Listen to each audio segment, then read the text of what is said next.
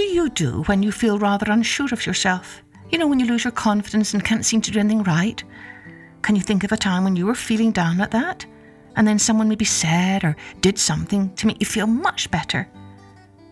Hello everyone, I'm Kathleen Pelley. Welcome to Journey with Story. Remember, April is National Poetry Month, and we began with a poem. And so our last episode for this month is also about a poem, because today is Poem in Your Pocket Day, where people are encouraged to choose a favourite poem and put it in their pockets to carry around and share with others, because oftentimes just the right poem can make us feel better about ourselves. The words can make us feel brave or happy or kind or full of wonder. And that's what happens in today's story. It's one of my published books, and it's about a little cat who has lost all his confidence and feels very downhearted until his owner reads aloud to him a poem that makes him feel brave and tigerish. Let's take a journey with Raj the Bookstore Tiger, published by Charlesbridge Publishing in 2010. Raj was a tiger. Not a jungle tiger or an Indian tiger, but a tiger all the same. That's what Felicity Fotheringham had called him the day she brought him home to her attic above the bookstore she owned. What a tiger! Felicity had gasped as she held him up to the sun. Look at that gorgeous golden coat and those beautiful chocolate stripes. Only a real tiger's name is good enough for you. I will call you Raj. Being a bookstore tiger was hard work. Mornings began with a patrol of the storerooms, followed by sunbasking in the front window, and if a passer-by rattled the window, Raj never flinched. He just chimed to himself, "I'm a tiger, I'm a tiger, I'm a tiger." Then after a face wash and a snooze, it was time to greet the customers with a leg rub or a hearty meow. But it was the afternoon story time that Raj loved best. After Felicity had gathered the children, she would announce, "Now let's welcome a special guest, Raj, our very own bookstore tiger." That was Raj's signal to strut forward, eyes flashing and tail swishing as he chanted to himself, "I'm a tiger, I'm a tiger, I'm a tiger." "Oh, look," the children squealed, "it's a little tiger." Then they tickled his chin, scratched his ears and argued over whose lap he would share. Every evening, back at the attic, Raj curled up to sleep at the foot of Felicity's bed. And so life for Raj was as charmed as any fairy tale he had ever heard. Until one day, the new manager, Christopher Cuthbert, told Felicity that he was having problems with his cat, Snowball. "Ever since we got our Labrador puppy, Snowball has turned mean and cranky," he said. "My poor wife is at her wit's end." "Well, why don't you bring Snowball here during the day?" Felicity suggested. "He might be happier, and I'm sure he won't be a bit of bother to anyone." But, as it turned out, Snowball was a bother to Raj. "Who are you?" demanded Snowball the moment Christopher plonked him down on the window next to Raj. "I'm Raj, Raj the tiger." Snowball sniggered. "Oh, don't be ridiculous. Tigers are wild beasts that live in the jungle and roar like thunder." Raj took a step backward. But I am a tiger," he spluttered. "Everyone says so. That's why they call me the bookstore tiger." Snowball snorted. "That's just a joke, son. You're not a real tiger. In fact, you're just a plain old marmalade kitty cat with some muddy brown splotches that some people might call stripes. Now run along so I can nap. That pesky puppy kept me awake all night." Raj stalked off, head held as high as he could muster. He hid in the storeroom, mulling over Snowball's words. By closing time, Raj was a huddled heap beneath Felicity's chair. At bedtime, he burrowed beneath a pillow and fell asleep in a dark hole. From then on, Raj was either crouched beneath a chair in the attic or huddled in a hump atop one of the bookstore's shelves.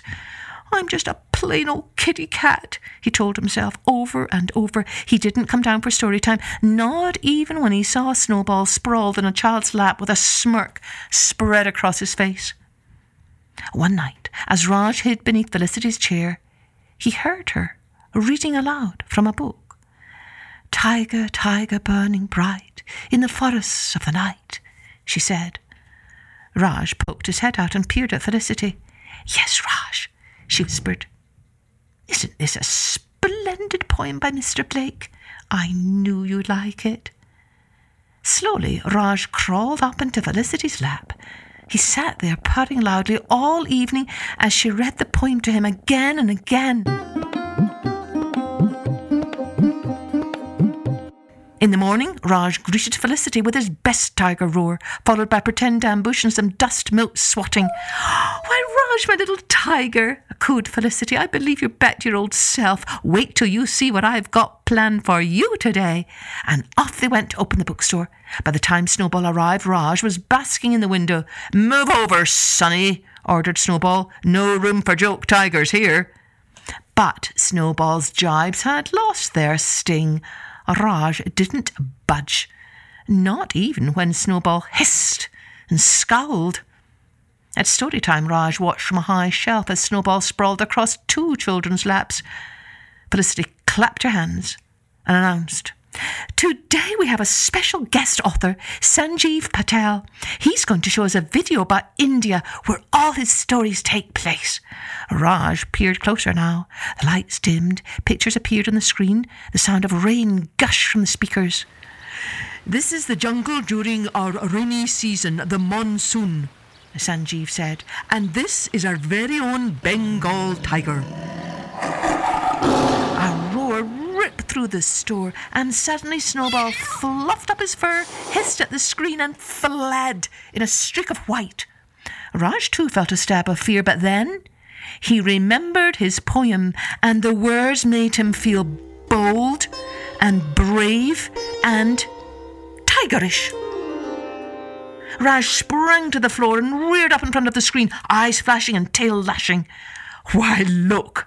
cried Sanjeev. "It's a little tiger." "Yes," said Felicity, "this is our other special guest, Raj, our bookstore tiger." Raj strutted around the children as they squealed and giggled and pointed. Later, when Sanjeev and the children had left, Snowball sidled up to Raj and whined. "No matter what they say, you're still just..." "Did you know," Raj interrupted him, "that there's a picture of a tiger in that book over there? And it's white. Just like you." Snowball sniffed. "A white tiger, you see." Snowball gazed at the picture for a long time. He blinked. Finally he purred. "Come on," said Raj, nudging Snowball. "Let's make the rounds together." "Okay, tiger," agreed Snowball. Eyes flashing, tails swishing, off they went together, chanting, "I'm a tiger, I'm a tiger, I'm a tiger." Well, I hope you can find a favourite poem today to slip into your pocket and share with others. The poem from this story is a very famous poem by William Blake called "Tiger, Tiger, Burning Bright." Mums and dads, grown-ups, if you want, you can buy this book, Raj the Bookstore Tiger, at your local bookstore, online, or pick it up at your local library and enjoy the wonderful illustrations of Paige Kaiser. Oh, and there's even a story hour kit that you can share with your little ones. You can find it on my website at www.kathleenpelley.com. Just look for activity guides. Cheerio then. Join me next time for Journey with Story.